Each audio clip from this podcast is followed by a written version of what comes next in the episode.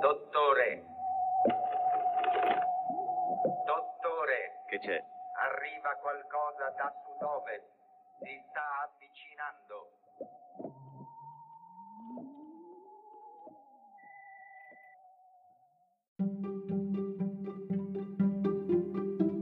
Benvenuto su Stramp, stagione due, episodio due. Oggi lunedì sedici novembre duemilaventi, prima di scoprire i temi di oggi volevo salutare i nuovi ascoltatori di questo canale che durante l'estate, mentre questa trasmissione non andava in onda, conquistava qualche nuovo um, adepto, qualche nuovo ascoltatore. Eh, Stramp è una rassegna stampa post-apocalittica nata dopo la comparsa di un piccolo virus che sta stravolgendo la storia di questo nuovo millennio che doveva iniziare con il grande millennium bug dei computer. E poi c'è stato il terrorismo negli Stati Uniti, in Europa, nel cuore dell'Occidente c'è ancora, ma la minaccia vera è arrivata dalla Cina e sta stravolgendo la vita dell'intera umanità e niente più sarà come prima. Oggi è il Covid, domani potrebbe essere un nuovo terribile virus ancora più potente e letale. La scienza può fare molto per noi e la notizia proprio negli ultimi giorni che la casa farmaceutica Pfizer sta per concludere il test di quello che presumibilmente sarà il primo vaccino in commercio, ma la scienza da sola non potrà salvarci se prima non salviamo noi da noi stessi e cambiamo radicalmente i nostri stili di vita. Ma questo è un argomento così vasto che non possiamo certo risolvere nello spazio di una piccola trasmissione come questa. Se vi piace però questo format, se vi piace questa puntata, se vi piace Vincent Russo che sta parlando in questo momento, iscrivetevi al canale su Apple, Spotify, Google, da qualsiasi altra piattaforma non stiate ascoltando, così da non perdervi nessun altro episodio. Per ultimo, non meno importante, potete contribuire attivamente a questa trasmissione. Trovate nella descrizione la possibilità di inviare un messaggio audio che vi riservo, che mi riservo di trasmettere se lo riterrò interessante durante la mia trasmissione. Allora, eccoci qui in questo nuovo ciclo di trasmissione in cui cercherò di intervenire almeno una o due volte a settimana, focalizzandoci solo su un tema. Non staremo a leggere tutta la rassegna stampa. Il tema di oggi è un fatto politico che è accaduto ieri. Non so se avete avuto modo di seguire in questa pandemia. Cosa c'è di meglio che seguire quattro ore di dibattito, di dibattito in cui trenta oratori fanno delle super pipponi clamorosi su piattaforma Rousseau, Gian Roberto Casaleggio, questa roba qua. E ieri Travaglio l'ha chiamata sbobba immonda. Comunque è un fatto politico importante perché il Movimento cinque Stelle è la prima forza politica in Parlamento. Nel duemiladiciotto ha avuto un exploit pazzesco alle politiche, raggiungendo il trentatré per cento dei voti. Poi nelle successive votazioni alle europee e alle regionali non si è per niente confermato, anzi addirittura naufragato nelle ultime elezioni amministrative di settembre. Comunque il Movimento cinque Stelle è comunque, resta una forza antisistema, o almeno non compromessa ancora del tutto con il sistema, rischio altissimo, e per questo la necessità di una verifica. È un movimento che ha espresso anche delle personalità politiche apprezzabili attraverso un metodo che è quello della piattaforma online Rousseau, la tanto criticata piattaforma, che comunque eh, ha dato una sorta di modello dal basso per la scelta dei candidati. Qualcosa da aggiustare c'è, anche tanto, per alcuni ormai è un'impresa impossibile. Il sogno di avere questa nuova forza politica che doveva rivoluzionare quei riti istanti della politica li sta riportando in auge. È un'assemblea che ha molto ricordato quelle verifiche consultive di stampo democristiano. Comunque ha il merito il Movimento cinque Stelle di aver portato nuovi elettori a votare, elettori delusi, elettori stanchi, soprattutto al sud, di cui ho esperienza diretta. Sono andati a votare il Movimento cinque Stelle, probabilmente non andavano a votare da anni, erano insoddisfatti dell'offerta politica. Ma è nato questo partito da, un, da un'idea apprezzabile di Gian Roberto Casaleggio e Beppe Grillo, l'hanno portato poi alla prova di governo. Questa prova di governo ha deluso moltissimi e soprattutto ha affievolito quell'entusiasmo che era nato intorno a questa forza. Un sintomo che le cose non vadano proprio bene è l'enorme fuga dei parlamentari del gruppo cinque Stelle. Nella scorsa legislatura, pensate, un grillino su quattro abbandonò il proprio gruppo. In questa legislatura siamo già a cinquanta fuoriusciti e un grillino su sette ha abbandonato il proprio partito. Su perché accade questo è molto complesso ragionare, adesso su due piedi, in due parole, ma principalmente credo che il sistema elettorale e la selezione con cui vengono scelti i candidati eh, sia uno di questi effetti. Eh, ne ho scritto in un mio post online che trovate sul fatto quotidiano punto it, stati generali, dieci regole per capire cosa accade. Mm, una delle crisi sicuramente che ha mandato in tilt i cinque Stelle sono la selezione della propria classe politica dirigente. Andiamo a vedere cosa è accaduto ieri, passando in rassegna tutti e trenta i candidati con i relativi voti, come si fa per le primarie americane, eh, per i dibattiti che abbiamo visto a luglio negli Stati Uniti tra Kamala Harris, Biden, Bernie Sanders. Pensate, erano undici dodici candidati, poi a marzo Biden la spunta su Bernie Sanders, che fino ad allora era tra i favoriti, anche personalmente il mio favorito. Tre favoriti, naturalmente in questa formula, al di là del dibattito oratorio, dei trenta partecipanti si risolverà forse in un primo passaggio con la creazione di un collegio di una eh, di eh, cinque, di un collegio ristretto di cinque sette persone, però mi è parso di capire che comunque tra mh, quest, dopo questa sorta di transizione, dopo aver modificato lo statuto, ci sia la nascita poi ehm, le, di una leadership chiara, credo, secondo me necessaria, come mh, quella di l'elezione di un leader che sia una voce sola e una linea sola e ci metta un po' la faccia, come faceva un po' Beppe Grillo eh, agli inizi. Beppe Grillo eh, che speravo in una, in una, speravo in una sua partecipazione ieri, ma ahimè non c'è stato, forse per fare il paio con l'assenza di eh, Casaleggio, il figlio dell'altro fondatore, dell'altra anima dei cinque Stelle, un po' in polemica. Ma vediamo adesso in rassegna i trenta oratori cosa hanno detto.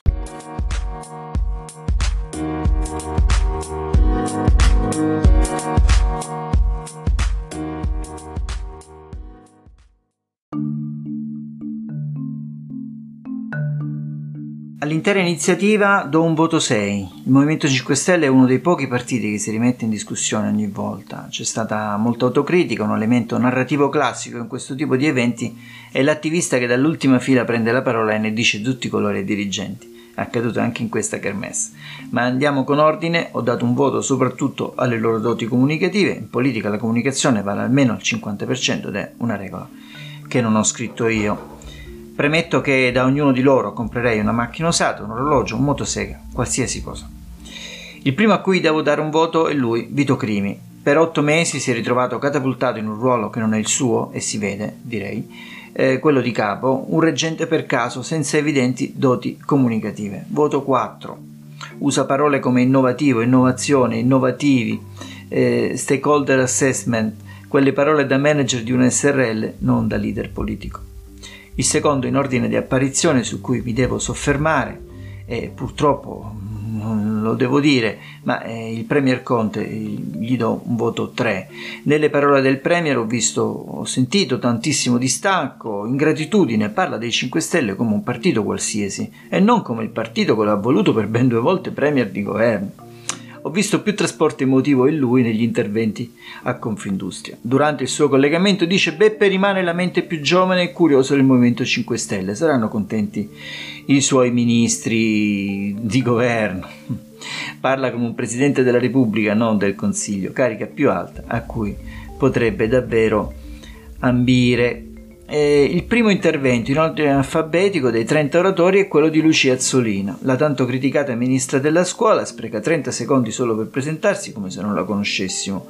Non me la sento di giudicarla e quindi la lascio senza voto. Sappiamo in che condizioni versa la scuola italiana, ma sappiamo anche che incaponirsi sulla riapertura delle scuole non è stata una mossa vincente. Io avrei lavorato di più sulla formazione dei docenti per la didattica a distanza. Non basta proporre online quanto si fa in aula.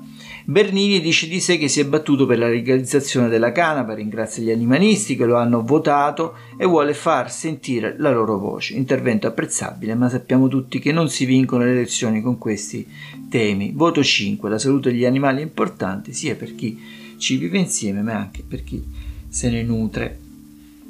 La prima voce veramente critica arriva da Brambilla, il consigliere comunale di Napoli, che dice: non sono stati generali ma stati dei generali, escluse le voci contro, e al grido di cambiate rotta si rivolge ai vertici del Movimento cinque Stelle, un po' come quell'intervento di cui e naturalmente ci si, ci si aspettava, c'è sempre in queste kermesse colui che dall'ultima fila prende la parola. Dovete sapere che eh, persino il giornale Il Gruppo Caltagirone gli hanno dedicato un articolo, e in questo caso i mainstream media sulle voci critiche dei cinque Stelle ci sono sempre andati a nozze. Pensate, da Pizzarotti in poi eh, hanno sempre osannato le voci più critiche del Movimento cinque Stelle.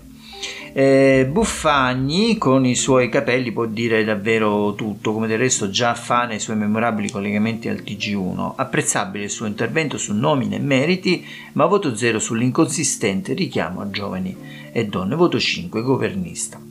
Caramiello, altra voce dal basso, ma parla come un democristiano. Bella la collegialità, ma per vincere le elezioni ci vuole un leader vero. È così che funziona la politica da duemila anni a questa parte. Voto due. Corrado parte in anticipo e nei suoi cinque minuti recita il solito mantra, anche se da Luca ricorda tantissimo Gian Roberto Casaleggio. Voto sei, integralista. Di Battista, finalmente di Iba, intervento arrabbiato ma nemmeno poi così tanto, non vede l'ora di rimettersi in prima linea, ma detta le sue condizioni, la prima naturalmente è il ritiro alla concessione dei Benetton. Voto sette, io credo che per tornare a vincere la sua energia è ancora vitale per il Movimento cinque Stelle. Ironia della sorte, Di Maio, l'antagonista numero uno, parla dopo il suo amico rivale, rivendica totalmente i risultati del governo, almeno a parole, su nomine pubbliche, doppio mandato e revoca ai Benetton sembrano pensarla allo stesso modo. Di Stefano cita il Buddha, da un fan di Putin è la prima cosa che uno ti aspetti. Voto due. Paola Ferrara, Paola Ferra, Paolo Ferrara, scusate, fa una bella metafora sportiva sugli allenamenti e la medaglia al petto. Magari già sta pensando ai prossimi mondiali di atletica che si terranno a Roma. Consigliere comunale di Roma con un pestato da sportivo. Bella la metafora, ma non ho capito a cosa e a chi si riferisse. Voto quattro. L'oratore numero undici è Roberto Ferrara, d'Alghero, che ribadisce i concetti fondativi ma ammette abbiamo commesso degli errori.